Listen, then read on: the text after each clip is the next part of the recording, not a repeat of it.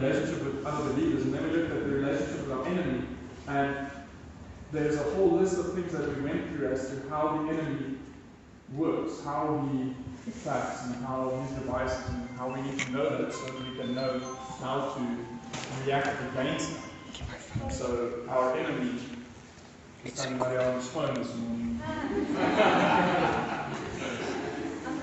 up recording. Is it recording? Oh. Alright, our enemy, Satan, we need to know our enemy, his devices, his goals, because if we don't, we will fall prey to him. And so the last relationship we need to cultivate is the relationship with our Savior.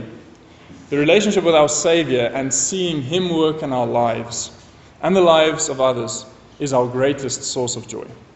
We need to cultivate this relationship, for from it stems all other godly relationships. The relationship we have with our Savior is the core from which all other relationships flow. So let's start with 1 Thessalonians chapter 3. That's where we finished off last time. So 1 Thessalonians chapter 3 and verse 1.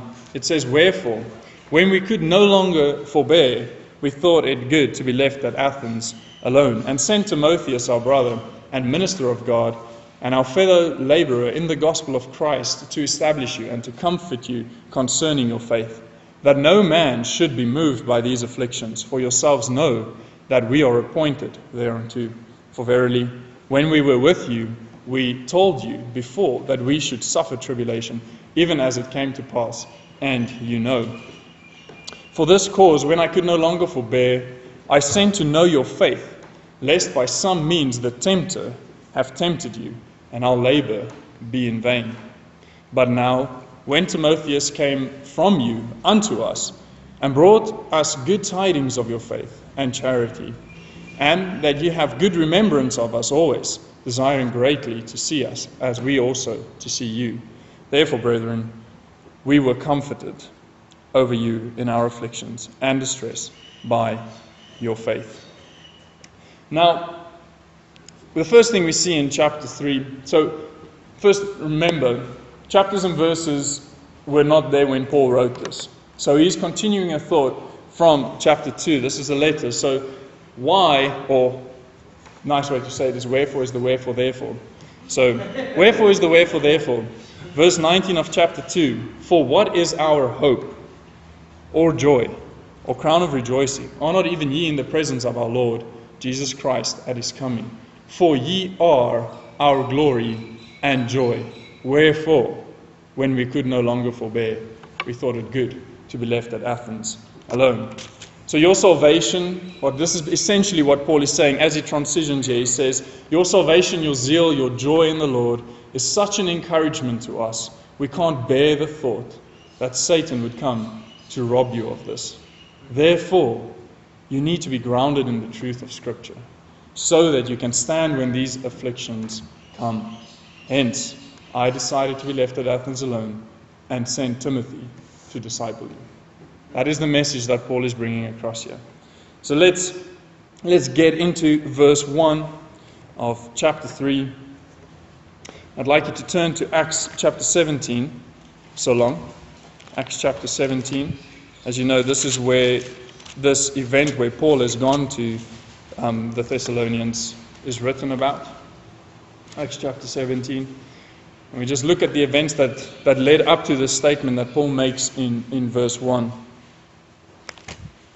But before we look at that, I just want to mention something.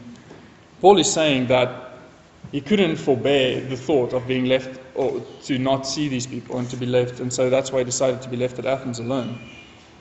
He couldn't take it anymore. He couldn't take not hearing from him, not knowing their state, not knowing how it is going with them. Because remember, we often forget that we are so used to being able to make contact with anyone of us at an instant. We have WhatsApp, we have pictures that we can send each other, someone being on the mission field and sending pictures, sending updates, having phone calls, all these things. There was nothing of this. Paul was there for 3 weeks. These people, he loved these people. These people fell in love with God, and they wanted to worship God, and they wanted to be discipled, and Paul wanted to build a church there, but he had to leave them And from that day he left them, he has no idea of the state that they're in. He can't comfort them. He can't answer their questions. He can't encourage them when they're going through tribulation. None of that. That doesn't exist. He can't do that. There's no one there to do that for them. And so we need to remind ourselves that the privilege we have of, and it's a weird thing, it's not something that I think I'll say often, but the privilege we have of having cell phones, the privilege we have of having this way of communicating with each other, that we use it for God's glory, that we use it to encourage each other, that we use it to be there for each other and to help each other in tough times. But at the same time, I also want to say, I think a lot of us use that sometimes as a cop-out, to say, I've sent a message, so I don't have to do something about it. So don't fall to either side of that coin. But let's be wise and thankful and use this privilege we have of communicating with each other and staying in contact with each other at any time for God's glory. Now, Acts chapter 17, verse 10. Acts chapter 17, verse 10. So now Paul has been there, and persecution came up, and he had to leave the city of Thessalonica. So verse 10, it says, "And the brethren immediately sent away Paul and Silas by night unto Berea, who, coming thither, went into the synagogue of the Jews.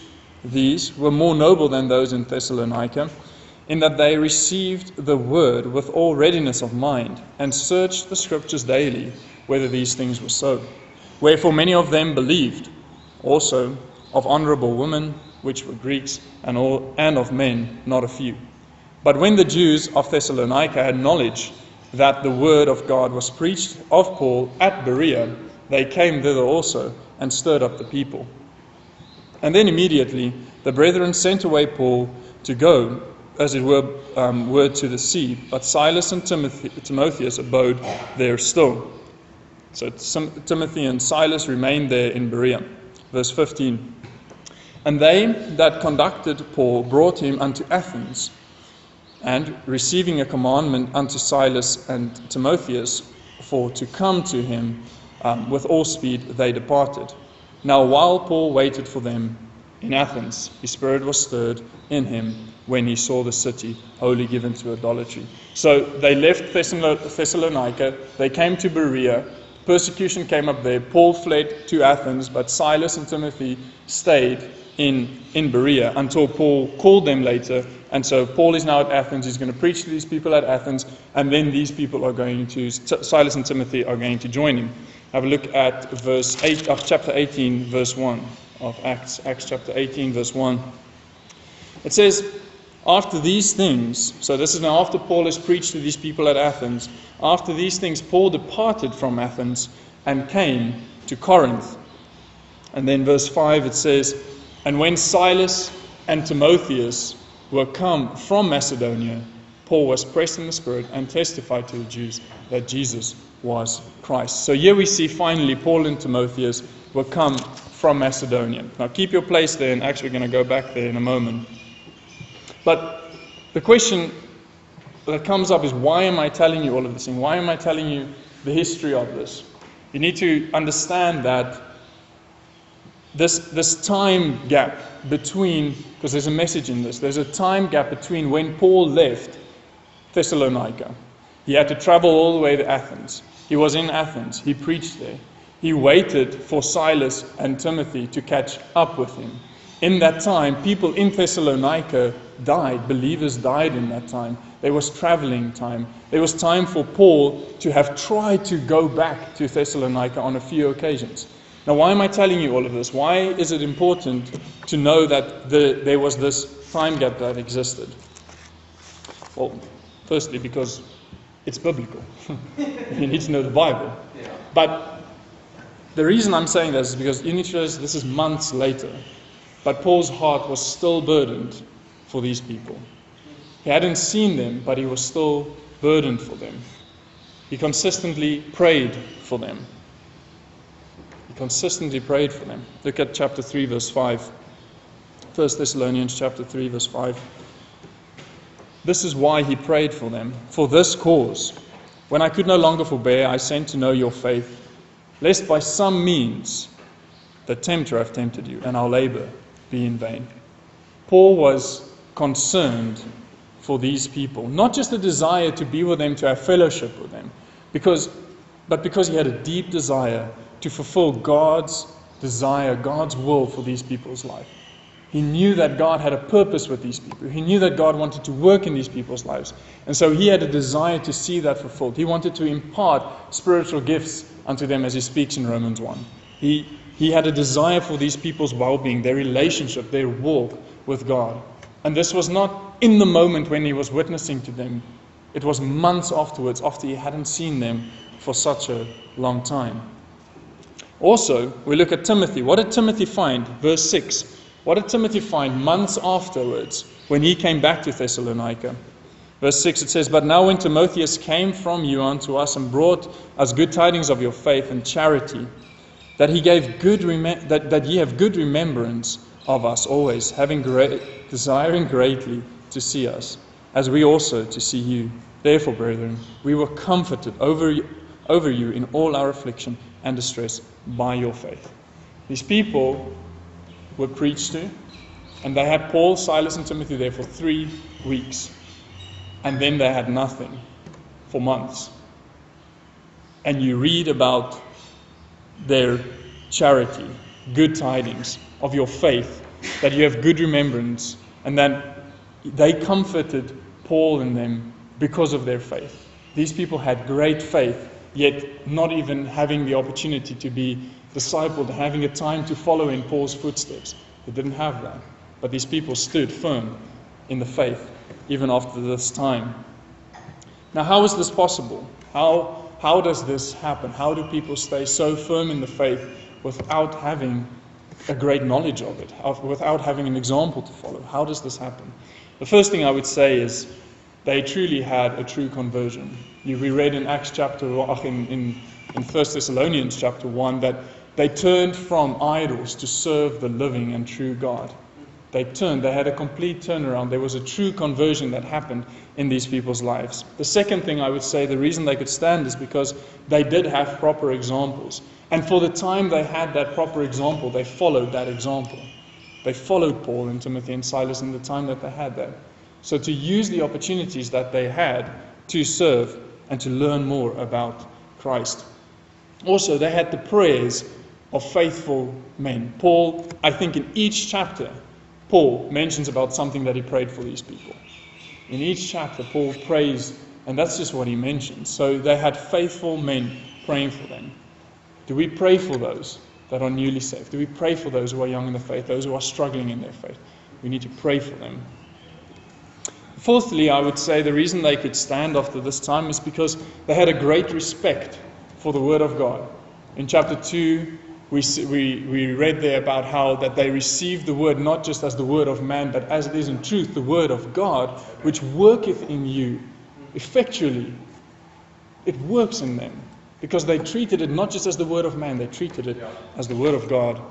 And then finally, I would say, because of their brotherly love, their fellowship, their love for one another. Have a look at verse 12 in chapter 3, 1 Thessalonians verse. 1 Thessalonians 3 verse 12, it says, "And the Lord make you to increase and to abound in love one toward another, and toward all men, even as we do toward you." Have a look at chapter 4 and verse 9. It says, "But as touching brotherly love, ye need not that I write unto you, for ye yourselves are taught of God to love one another." So they had love towards one another. They had encouragement. They had compassion towards one another. Because of their conversion, because of their examples that they followed, because of the prayers of saints that went up for them, because of their respect and the way they treated God's word, and because of their love and their comfort, their fellowship for one another, they could stand irrespective of not having a spiritual leader there present to answer all their questions. As Paul's fear was that the tempter would have tempted them and their labor would have been in vain. So two things that I want to ask you is, perhaps there's someone that God has been laying on your heart to reach out to again. Don't let time be an excuse. Don't let a gap that has come between the two of you. If there's someone God has laid in your heart, know that God still uses that. Paul cared deeply months afterwards out of sight did not mean out of mind. And then secondly, perhaps you hear how these Thessalonians people remained faithful and steadfast without much support. And you look at yourself and you think, this is not true of my life. I have support, I have people, and yet I'm struggling in my faith. Maybe look at these 5 things that we just looked at and ask God, is there anything of this missing in my life? Do I have a true conversion? Am I following examples? Paul said, follow me as I follow Christ. Do you have proper examples? Do you have people praying for you? Do you pray with people? Do you pray with other saints? Do you respect the Word of God? Do you read it? Do you study it? And do you respect it and say, if this is what God has said, then I need to do this. I need to believe this. I need to live in this. And do you love the brethren? Do you love one another? Do you spend time with each other? Have a look at that in your life. Ask God to speak to you. Now, it says at the end of verse 3, it says we could no longer forbear. Then it says we thought it good to be left at Athens alone. To be left at Athens alone. We saw in Acts chapter 18, verse 1, Paul went from Athens, he went to Corinth. And then we read later in verse 5, Acts chapter 18, verse 5, we read how Silas and Timotheus came back from Macedonia. So when Paul sent Timotheus, he also sent Silas to somewhere else in Macedonia. Paul cared less about his own spiritual well-being to have these strong and faithful brethren with him, because he cared more for those who needed them. He cared more, and he sent them to these young believers, these young people in the faith. And Paul refers to his loneliness. He says, we thought it good to be left at Athens alone. We thought it good. Why does he think it good? It's not because he's thinking about himself. It wasn't necessarily good for himself to have no one who is strong in the faith to pray with him, to minister with, to witness with. It wasn't necessarily good for him, but it was better for the people that he was ministering to. So he cared more for their well-being, even though he himself would go through persecution in this time when he was left alone in Athens. So the heart of the pastor cares more for the well-being of his sheep than himself. And I want to read to you, having spoken about sheep and shepherd now, Psalm 23, probably one of the most famous passages in Scripture. But listen to this. The Lord is my shepherd, I shall not want. He maketh me to lie down in green pastures. The shepherd makes the sheep lie down in green pastures. He, the shepherd, leads me beside still waters. He restores my soul. He leadeth me in the paths of righteousness for his name's sake. Yea, though I walk through the valley of the shadow of death, I will fear no evil, for thou art with me. Thy rod and thy staff, they comfort me. Thou preparest a table before me. In the presence of mine enemies thou anointest my head with oil. My cup runneth over. Surely goodness and mercy shall follow me all the days of my life, and I will dwell in the house of the Lord forever. Do you see how the shepherd cares for the sheep? Each time he leads them, he lays them down, he provides, he guides them. Each time it is the shepherd leading the sheep. Jesus is that shepherd. Paul followed the example of Christ in being that shepherd to those people. He cares for us. He sacrificed for us. He served us. Christ left heaven, his glory, for us. Do you see how the shepherd cares for his sheep? Imagine if the shepherd cared for himself more than the sheep. And a modern day shepherd, instead of taking the sheep to go into to the pastures to have good fields to graze on, he takes them and he goes to KFC because he wants the new dunked burger, right? And so those sheep need to stand there in the parking lot and have nothing to eat because he needs his dunked burger. It doesn't work like that.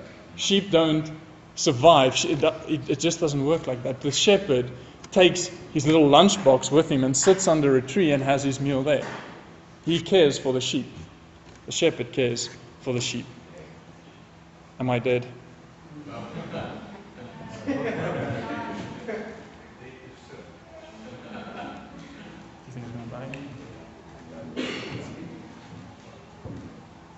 I'm dead to sin. Thank you, Armand.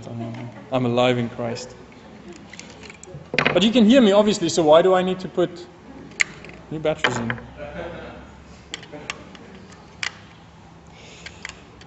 Okay.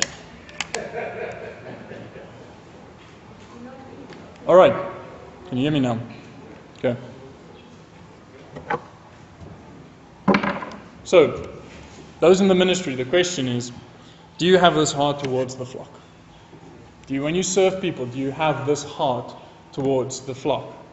And secondly, those who want to prepare for the ministry or whatever God wants to use you for, are you praying for a heart like this?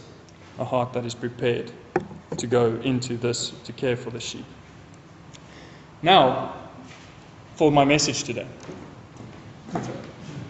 But it is sort of more the focus of the message. It is, the message is a true disciple. True, I'm just going to write this, or disc, whatever. Okay. True disciple. So a true disciple, you're going to look at Paul sent Timothy to go there, and Timothy was a true disciple. And there are three things that I want us to look at regarding Timothy, a true disciple. So the first thing I want to look at is, in verse 2, is the character of a disciple. Verse 2, it says, And sent Timotheus, our brother and minister of God, and our fellow laborer in the gospel of Christ. So we see the character.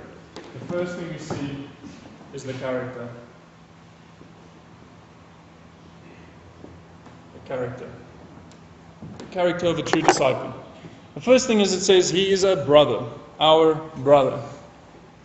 Now, what is a brother or a sister in Christ?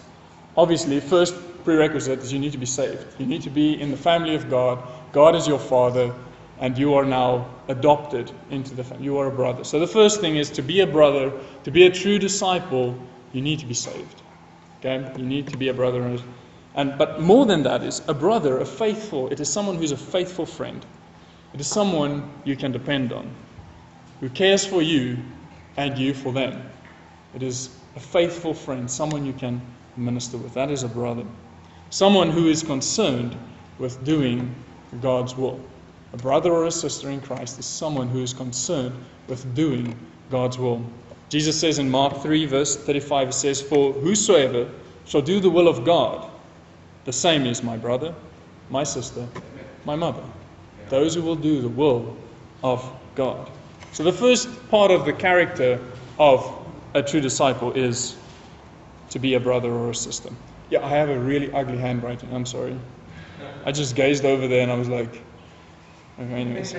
Okay, the second thing is, it says, and sent Timotheus, our brother, and then it says, and minister of God. The second aspect of the character of a true disciple is to be a minister of God. Have a look at 2 Thessalonians chapter 3. 2 Thessalonians chapter 3. A minister of God is an example setter. A minister of God is an example setter. 2 Thessalonians chapter 3 and verse 8, it says, Paul is speaking, neither did we eat any man's bread for naught, but wrought with labor and travail night and day, that we might not be chargeable to any of you.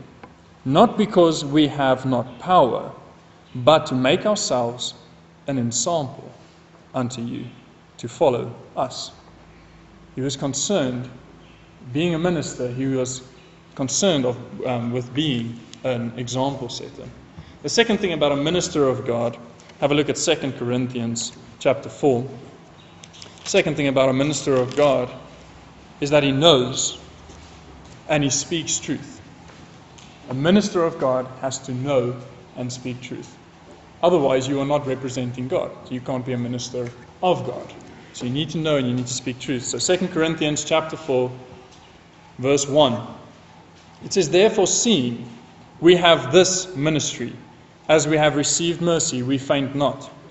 Then it says, but have renounced the hidden things of dishonesty, not walking in craftiness, nor handling the word of God deceitfully, but by manifestation of the truth, commending ourselves unto every man's conscience in the sight of God. You'll see there that the hidden things of the Son, not walking in craftiness, nor handling the word of God deceitfully.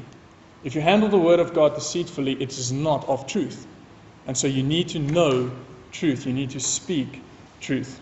That is what a minister of God does. So in summary, what I would say about a minister of God is that it is someone who desires to know and walk with God, and through that relationship, teach and share truth with others. Through that relationship, teach and share truth with others. The last thing, back in 1 Thessalonians chapter 3, verse 2, about the character of a true disciple, we see there a minister of God and our fellow laborer in the gospel of Christ. A fellow laborer in the gospel of Christ. Someone who is who wants the character of a true disciple needs to be someone who is busy preaching the gospel. Someone who is busy preaching the gospel. That is part of the character of a true disciple. They are a fellow, a companion in Christ's desire to have all men hear the gospel. A fellow laborer. Because that ultimately is God's desire. He's not willing that any should perish, but that all that come to repentance. That is Christ's desire. And so you need to be a fellow laborer of that desire of Christ. So do you strive to be more like this example of a disciple? The standard is not perfection, but it certainly is a direction to become a better brother, a better minister, and a better fellow laborer.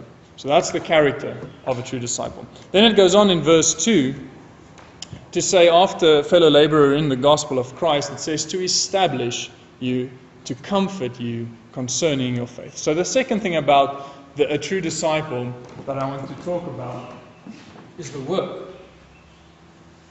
What is the work of a true disciple? The first thing that we see there is to establish you. To establish you. That is to ground or to make stable believers. But it's not just young believers, it's also believers who are shaken in their faith. It's people who are going through a tough time in their faith. It's to bring them back to the truth where you can get established, because you can't be established without a sure foundation, and the only sure foundation we have is Scripture. So we need to be brought back to that. So the work of a disciple is to establish other Christians. In Romans 10 verse 17, faith comes by hearing, and hearing by the word of God. You need to be brought back to that faith that is unshaken. And that only comes through the word of God. The second thing that a true disciple does, the work of a true disciple, it says in the end of verse 2, it says, and to comfort you concerning your faith. So establish and comfort in the faith. That is to encourage them to hold on. What did we read further on in this chapter? We know that the Thessalonians are going through bad persecution in the city that they're in. Paul and them were chased out. We know they're going through persecution. It says in verse 5, as we read earlier, that when we could no longer forbear, we sent to know your faith, lest by some means the tempter have tempted you, and our labor be in vain. He wants to comfort them in the faith. He wants to encourage them to hold on. He wants to tell them that God is with you, and that He works in you in these times of trials. You see, if you have a wrong understanding of what trials are, you will lose faith. You will lose hope. You'll think that God is against you and that God doesn't care, God doesn't see. But God works in these times of trials. God works in these times. And you need truth. You need the word of God to tell you that. That's why you need to encourage and be comforted in the faith. I wrote you that truth comforts, because it does not shift with the seasons of life. You're going to go through various things in life, ups and downs. And if there's not a truth you can hold on to, you're just going to flow with it. You're just going to go all over the place. You're going to be tossed about with every wind of doctrine, because there's no truth. The truth is what you can stand on. The truth is what you must hold on to. And our greatest source of truth is Scripture. Sanctify them by thy truth. Thy word is truth. And then lastly, the work of a true disciple is to make disciples. Now, it's sort of implied by the first two because there's no one to establish and no one to comfort if there is no person that is newly saved. So you need to make disciples. So, establish, comfort in the faith, and make disciples is the work of a true disciple. So if you're striving to have the character of a disciple, are you doing the work of one? Are you doing the work of one? And are you equipping and teaching saints? Are you equipping and teaching saints? And does Christ have free course to work through your life from the character that he is building in you? See, it doesn't help you do something just for the sake of doing it if there isn't the character, the God that is working in you, that is the reason for the outpouring, the outworking in your life. It starts with the character, it starts with the core, it starts with who Christ is in you, and then it works, it goes into the work of a true disciple. Then lastly, verse 3 is a true disciple. What is the purpose? What is the purpose of a true disciple? In verse 3, we read that no man should be moved by these afflictions. For yourself know that we are appointed thereunto. That no man be moved by these afflictions. So the ultimate purpose of a true disciple is to endure afflictions and trials in a God-honoring way. So that God gets glorified through the things that you go through in your life. That's the ultimate purpose of any Christian, is to please and to glorify God. And how much more can we do that in times of trials? So, to endure afflictions, but not just endure it, but to do it in a God-glorifying and God-honoring way. That is the ultimate purpose. And then it goes on to say, actually what I want to still say on that is that you need to count it joy, because God is in control and he is shaping you. Trust him, for he is good. Trust him, for he is good. If you don't see God as good, if you don't see God as your loving Father, you will question these things. You won't understand. And even if you don't understand, you need to trust and hold on to who God is. Not about what you're feeling, who God is. God is good. And so that is how you endure afflictions. That is how you can count the joy, because you know God hasn't changed. And God has an ultimate purpose for your life, which is much better than what you have for it. And then the last thing about the purpose of a true disciple, it says here in verse 3 that no man should be moved. No man should be moved. Now, I want to have you have this picture in your mind where someone is gazing at Christ. Someone is focused on Christ. And then the afflictions come, but that gaze, that focus doesn't shift. It's not moved. Because that person knows that these trials can come, these things can come, but God is my strength. He is the one who carries me through. He is the one who has an ultimate purpose with this thing. And if I don't look to him, I'm going to miss that. If I don't look to him, I'm not going to be able to count it all joy. If he is not my strength in this time. So that's why I'm saying you're not moved. Your focus, your gaze remains the author and the finisher of your faith. He's not just the author. We sometimes isolate Christ to just being the author of our faith, where it started, where we got saved, where we got forgiven of sin. But he's the finisher of your faith. He's the one who sustains you. He's the one who gives you the strength, the ability for every day. Now, I don't usually close like this, but I'd like to ask you to please bow your heads. As I share a few thoughts with you, I want you to pray about this. I want you to think about this. So please close your Bibles, bow your heads. And just think about a few things today.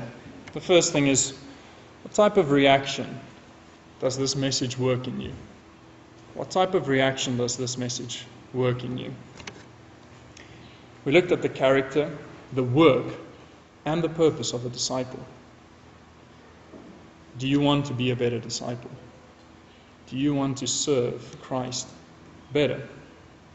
So this is where I tell you, then go and do this. Build this character in you. This is why I tell you to go work. Do this work. and have this purpose in mind. Be a brother, be a minister, be a fellow laborer. Help young Christians grow, establish them. But what about when you're exhausted? What about when you're tired? What about when you're just tired of failing? You never feel like you're just never able to live up to the standard of Christianity you read about in Scripture. You read about this Paul, you read about Peter, you read about their lives, and it seems like you just cannot do it all. You cannot live this life. You see, if you take a long to-do list from this message, you've missed the point. And I have failed you. So many Christians are tired.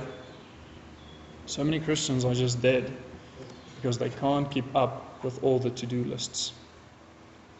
I want to ask you to please listen to the following. You can't make yourself the disciple Paul speaks about in this passage. You can't. You can stick Christian deeds all over yourself, but are you truly changing for Him in your core? God doesn't look at the outward appearance as man does. So what do you stand to do? You need to yield yourself to Christ who works in you. Let Him transform you from the inside out. Look to Christ. Humble yourself before Him. Submit to His will. And He who begun the work in you will complete it. He who began the work in you will complete it. In Galatians 2 verse 20 it says, I am crucified with Christ. Nevertheless I live, yet not I, but Christ liveth in me.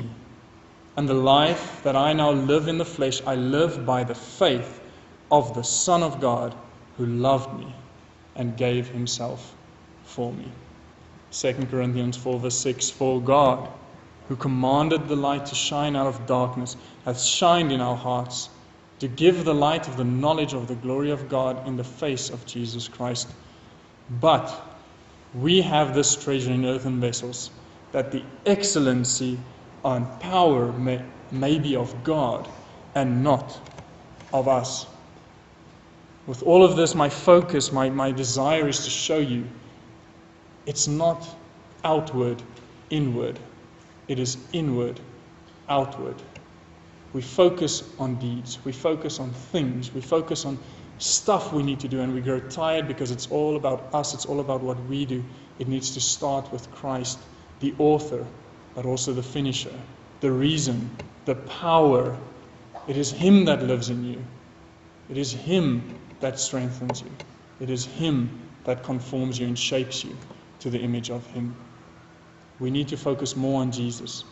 He is the strength, and less on ourselves and all these things we need to do, because all these things are worthless if we are not doing it for Him and because of Him and by His power. Let's pray. Father, thank You for today. Thank You for Your word, Lord. It is so powerful. The truth of it shakes us, Lord.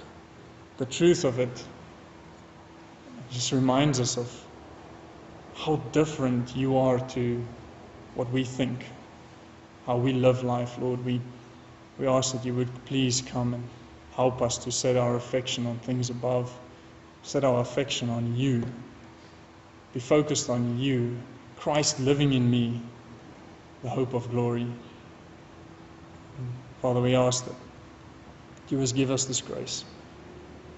Please help us that we will become more like You. But Lord, we know that's a promise that You've given us for those who are surrendered to You, that You will finish that work. And Lord, may we submit to Your working in our life. Thank You, Lord, for the hope that we have, that we can be a better disciple, we can be a better minister, we can be a better fellow laborer with You, Lord. But it is all because of You in us, You working through us. Make us vessels, Lord, channels only, blessed Master. In Jesus' name we pray. Amen.